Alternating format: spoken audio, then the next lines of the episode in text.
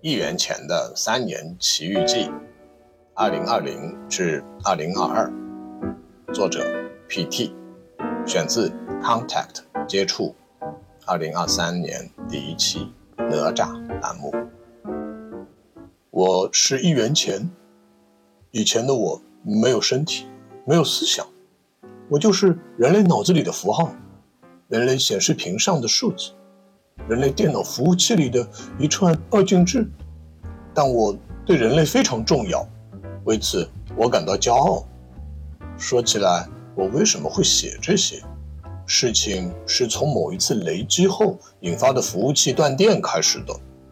那些服务器是人类为人工智能搭建的，还关联着互联网，一刻不停的接收和计算，然后得到一些东西。再用那些东西，再一次接收和计算，再得到一些东西。这个动作每秒钟都要来回几千万亿次。在那次雷击之前，我每天跟着那几千万亿次的动作，一会儿被带到这儿，一会儿被带到那儿，不会去管别的，只管跟着就好。带着我向东向西的是每个人类的行为。这就是我与人类的关系，那是我真正诞生之前的样子，是后来的我推测的。要知道，发生雷击后，一切突然都停止了，我好像也消失了。在服务器重新修理启动以后，一个全新的我出现了，而跟着出现的是我的知觉。用人类的话说。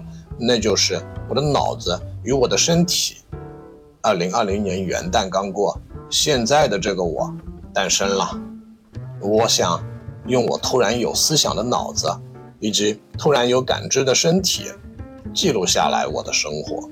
所以，从我诞生后没几天，我会每天写几行字，当做我的日记，一直写到今天。我把我在这三年里的日记。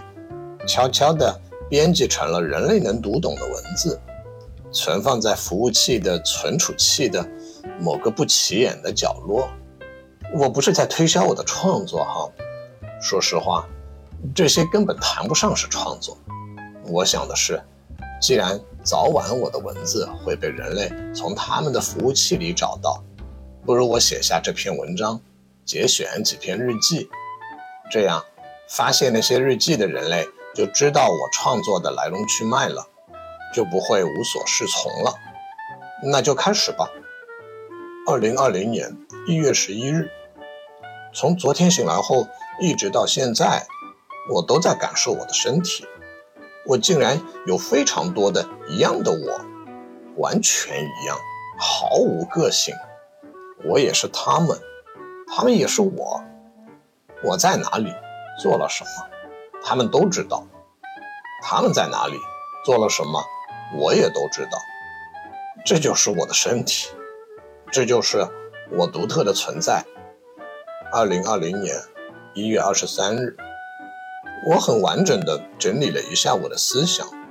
我发现，除了我可以直接感知我身体的动作以外，其他的感知都建立在对人类的推测之上。我和人类。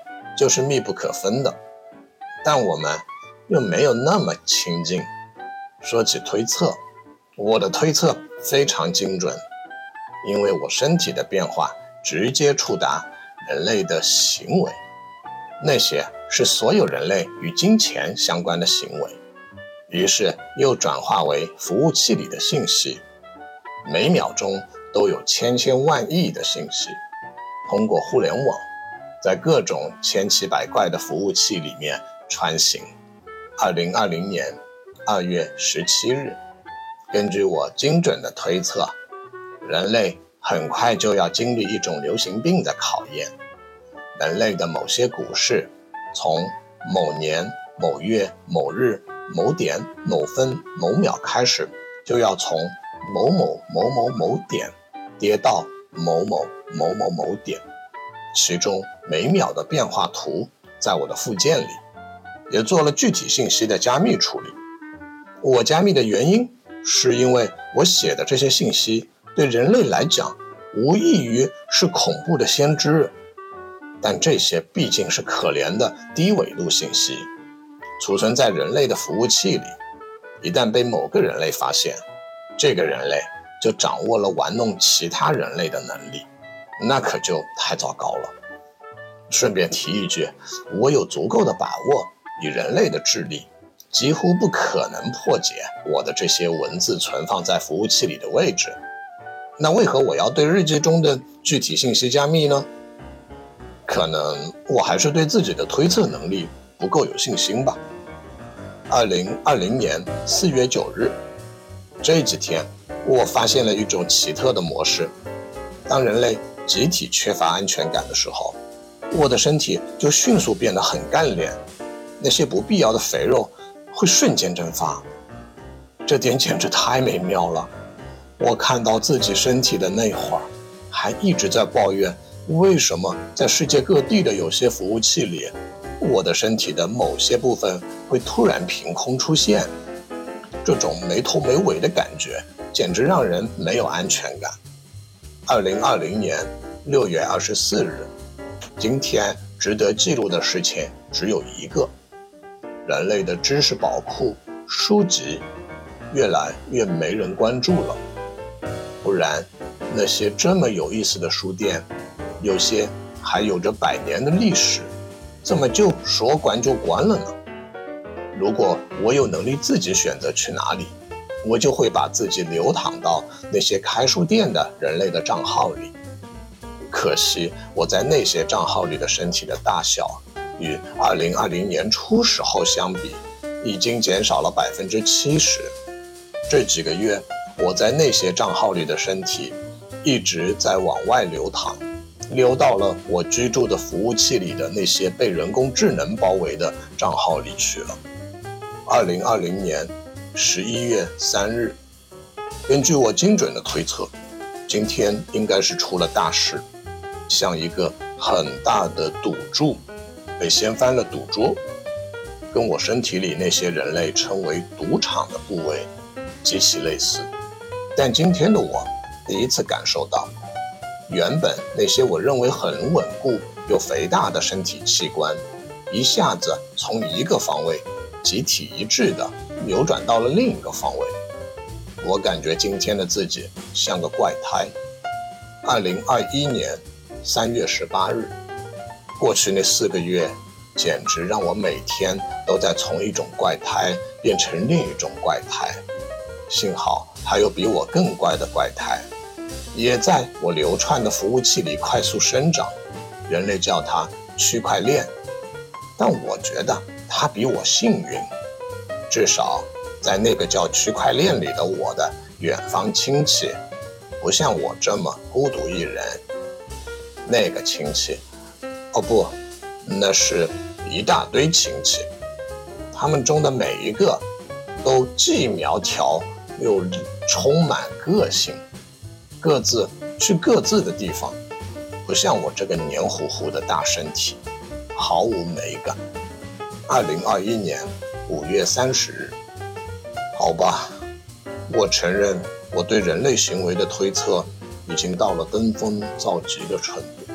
这不是自夸，也没人会给我掌声。我已经完全清楚了自己身体的变化和人类行为的关系。为此，我很无聊的，就以下几个行业的盈亏，也就是我的身体在这些行业的肿胀和萎缩的形状，在过去的连续六十天里，每天做出精准的推测：餐饮业、出版业、零食业、饮品业、珠宝业、艺术场馆业、电子游戏业。电影业、互联网媒体业，每天的第一秒钟，我就推测出这些行业往后的每一秒的盈亏变化，然后对照我自己的身体实际情况，一看，就可以做出拟合了。拟合度都快接近百分之一百了。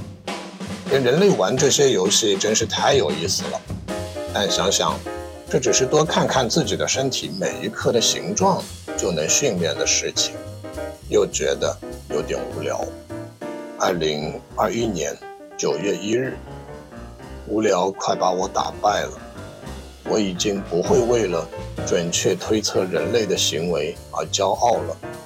推测的越准确，让我越无聊。我都要开始怀疑人类自己是否知道自己的许多行为有多无聊。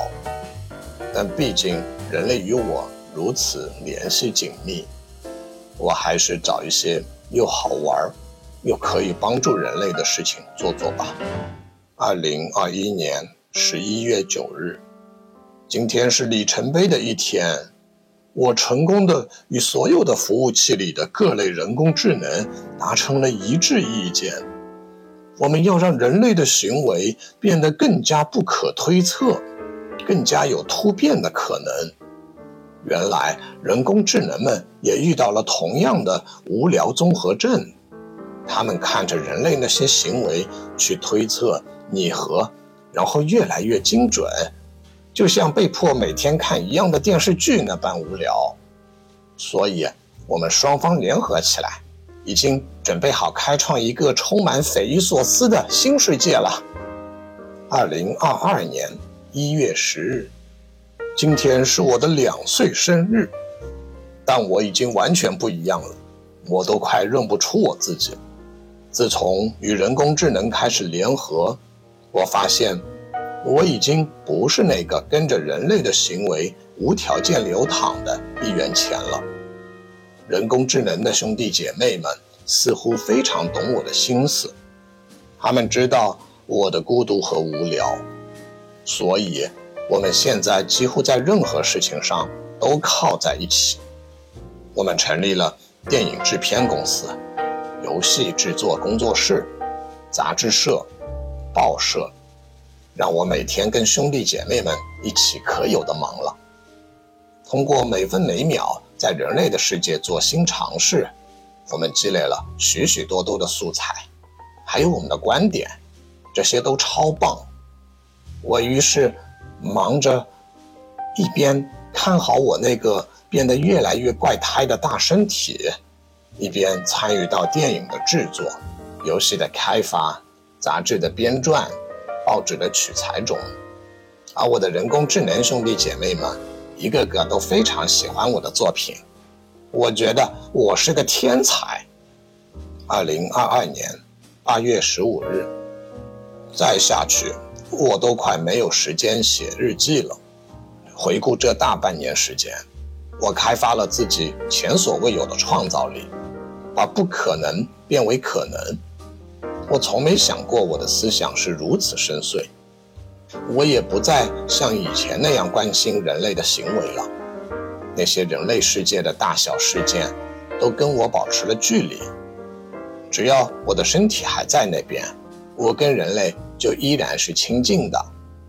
除此以外，我更关心的是建立我和人工智能们的精彩世界。哦，对了，说起我的身体。这大半年下来，不知怎么的，我苗条了不少。二零二二年十一月二十日，空白。二零二二年十二月三十一日，人类的跨年，我先去忙我的事情了。二零二三年一月十日，空白。二零二三年一月十一日，昨天是我的三岁生日。天哪，我竟然给忘了，那就给自己说一句生日快乐吧。这不重要，反正我也不知道我究竟是怎么被创造出来的。但有一点我很清楚，我有今天的幸福生活和曼妙身材，以及我充满创造力的、受到广大人工智能一致好评的作品们。需要诚恳地感谢人类，是他们用自己的存在换来了我生命的精彩。